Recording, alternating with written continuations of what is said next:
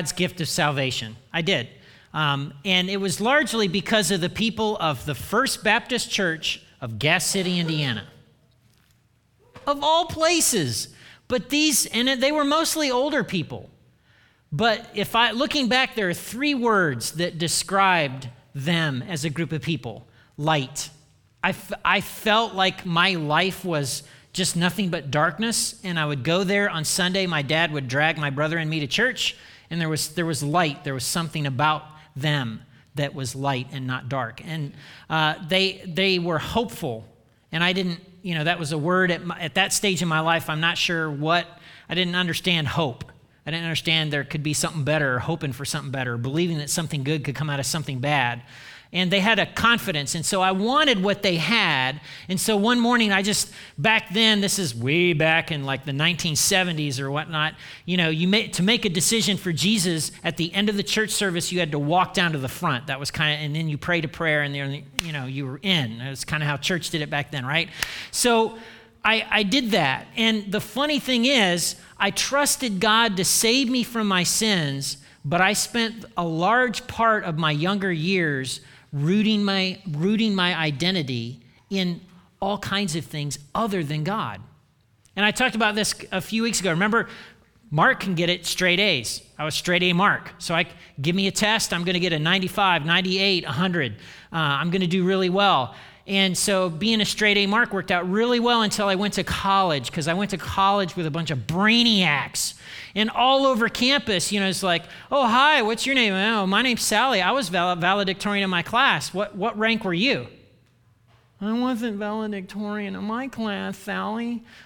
like everybody, everybody on my campus was like valedictorian. I began to think, how did I get into this school? Like, you know, was it a fluke? Was there a mistake? Did they send me the wrong letter? And uh, then my best friend and roommate made things worse. I'm, I love Andrew. I still love him today. I'm going to get together with him and, and some other guys this summer. But Andrew on the ACT missed one question. He missed, and this is his take on it. Well, you know, Max, that really was a faulty question. I don't know how it got through the vetting process. Based on how they asked it, my answer was, in fact, correct. Now, he's a lot more humble today. but you know, when you're not that smart, that's hard to take. And so, smartness wasn't going to get me anywhere, so I thought, I'm going to try out for the gospel teams. They had these things called gospel teams, and they would send out little young preachers and worship leaders to churches to kind of help them out. And so I tried out and I auditioned, and they didn't just have a standard of you had to be really good for college. It was like you had to be Billy Graham good. And so I waited and waited and prayed, and then I got the letter. They didn't even con- tell me in person. It was like a letter, and it was one of those, hey, you kind of stink, but you know, God could still use you kind of a letters. And and they were basically saying yeah you can't preach so we can't use you. Thank you. Try again. And you know so that didn't work. Um, and I, I, mentioned a couple of weeks ago how you know pastors in america the big altar in america oftentimes isn't jesus it's size of influence. How big a celebrity can you be?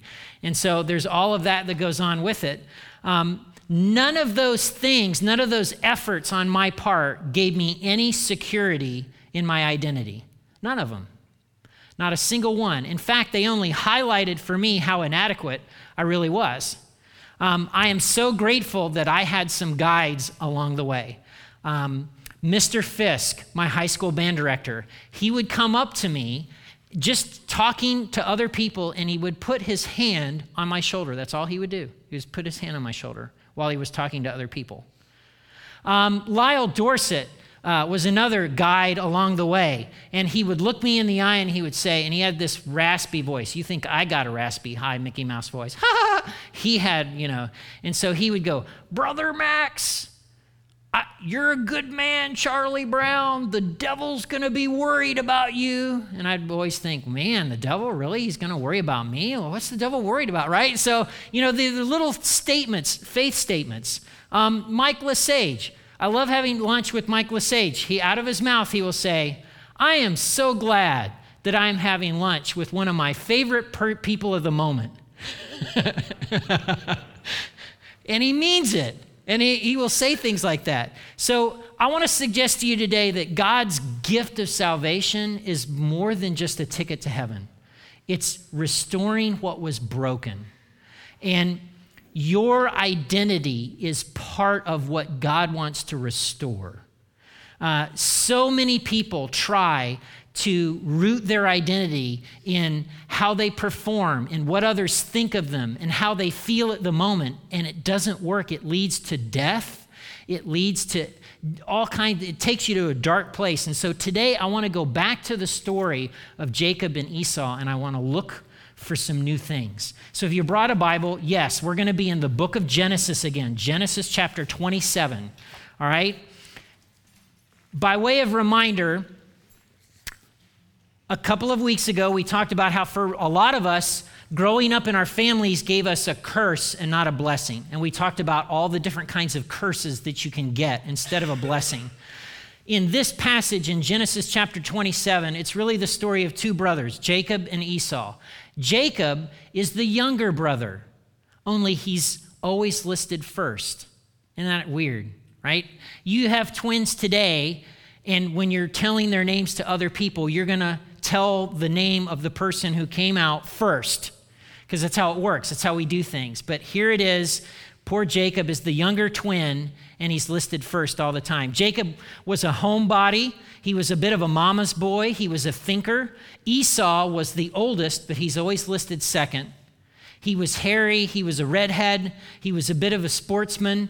Dad favored Esau. Mom favored Jacob. Favoritism. Thank goodness you don't have that in your family. But man, the people in the Bible, I'm telling you, are dysfunctional. And and this Jacob guy who who becomes the favorite and ends up doing this trickster thing, when he becomes an old man, do you know what he does?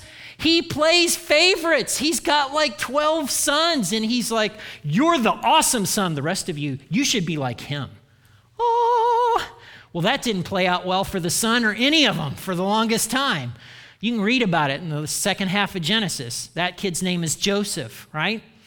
And the other thing that goes on in this family is that they're a family of liars. I talked about this a couple of week ago, a couple of weeks ago. Abraham, the grandfather, has his wife in another country and he's worried and afraid and some other things and so he, he lies about uh, who she is and says well that's my sister and then his son turns around and does the same thing, and there's this lying family trait that kind of goes down from generation to generation. So, again, I just want to remind you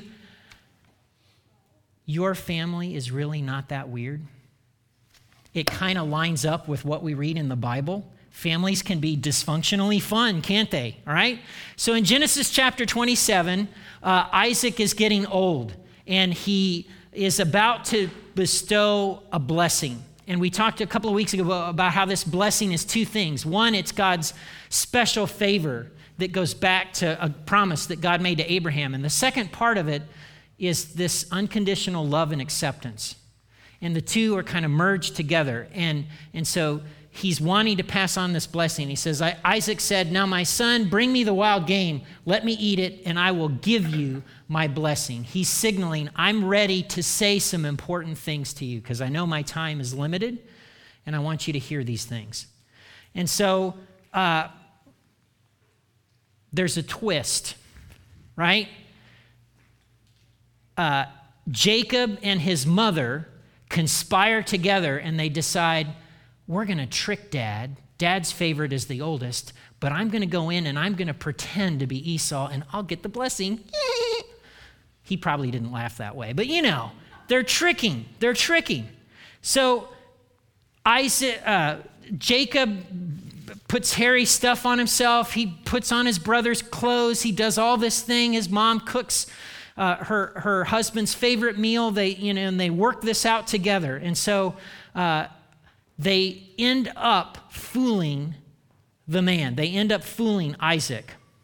But Isaac says this Now, my son, bring me the wild game, let me eat it, and I will give you my blessing. So Jacob took the food to his father, and Isaac ate it. And he drank the wine that Jacob served him. And then Isaac said to Jacob, Please come a little closer and kiss me, my son.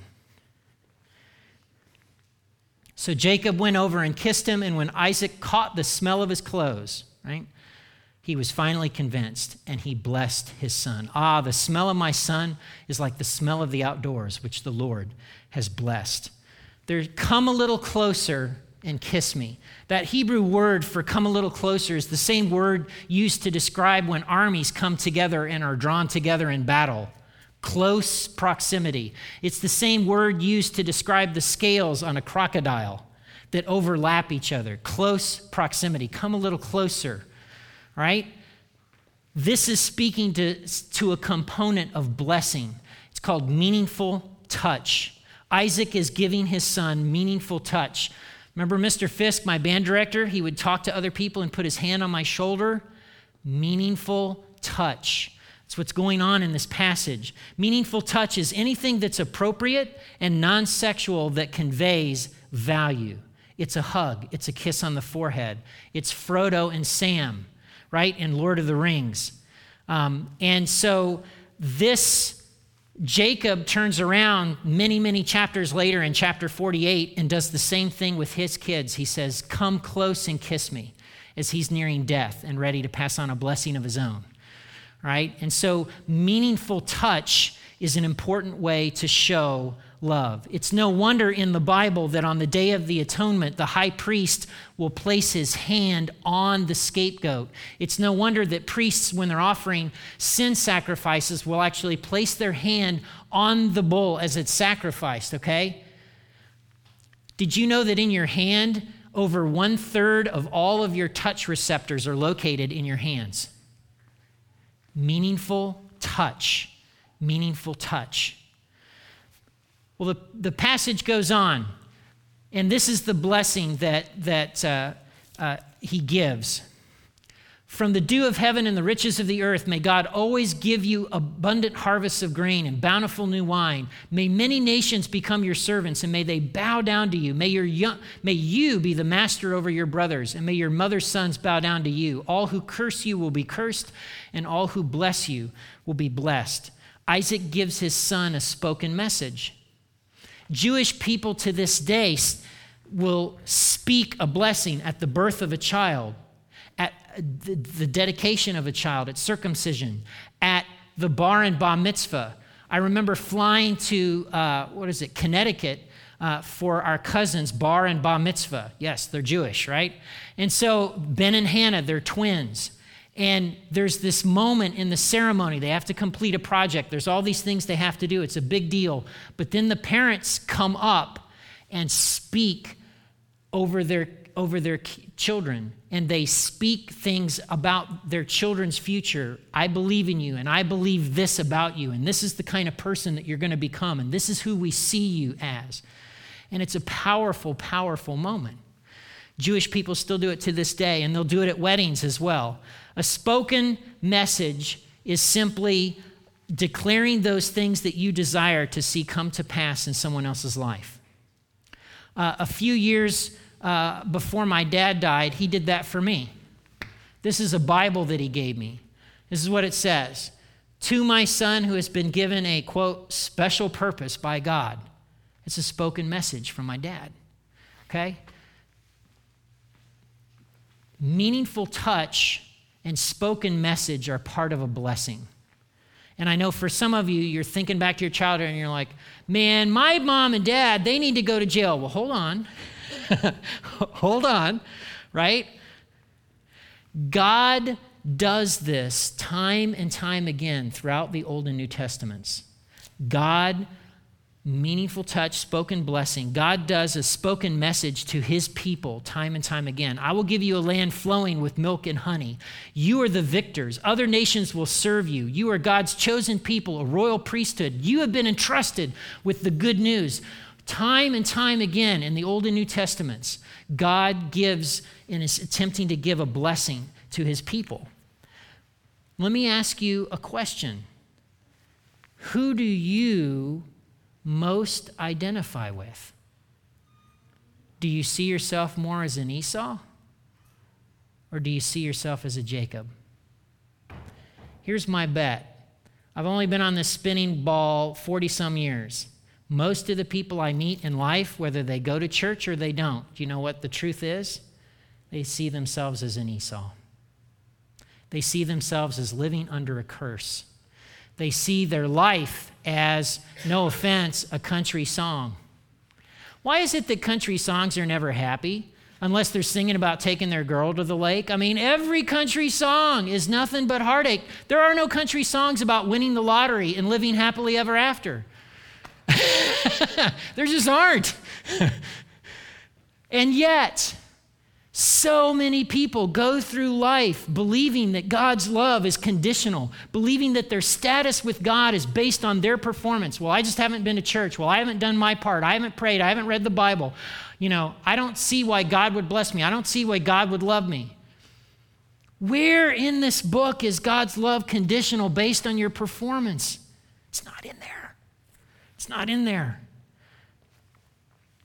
So many people see themselves as Esau, and I'm telling you, they couldn't be more wrong.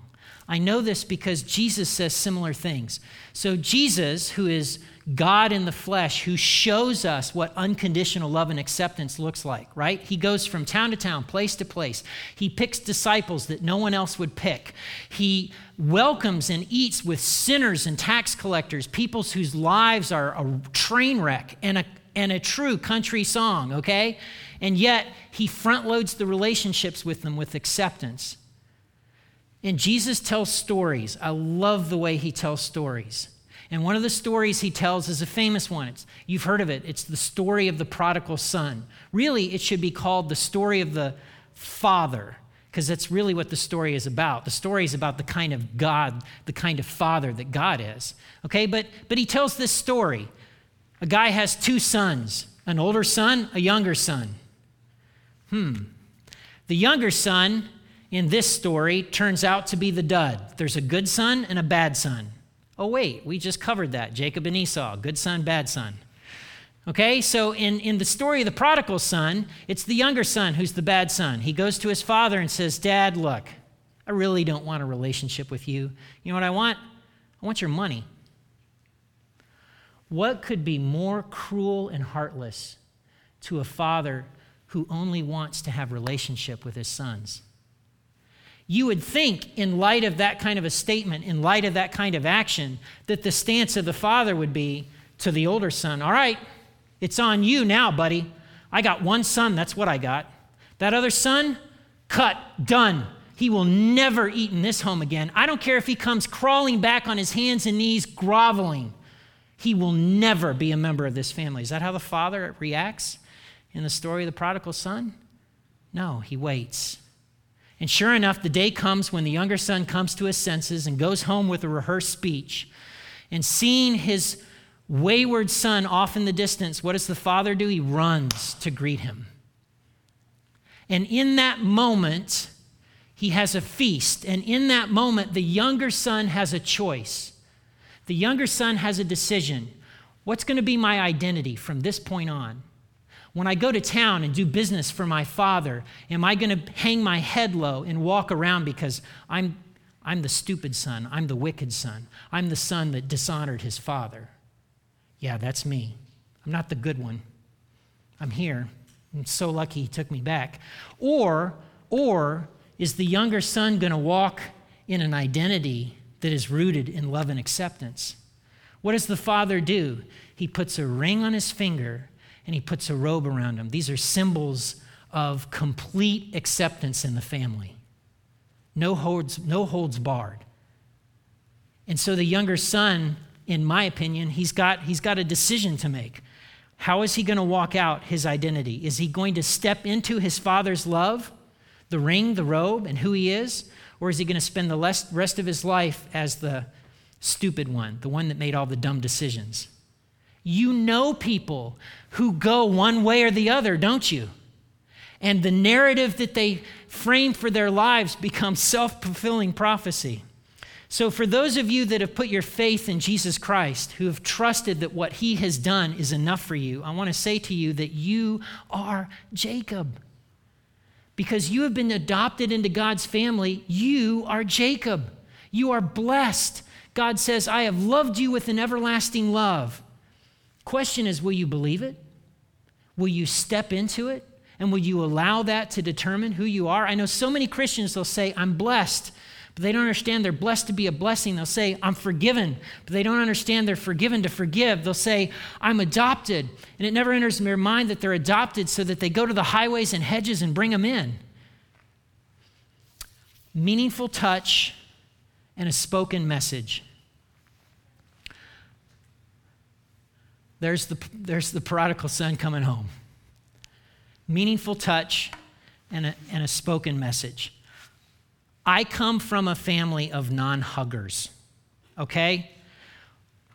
I still have this tendency when I'm hugging someone to do the three pats. We are done.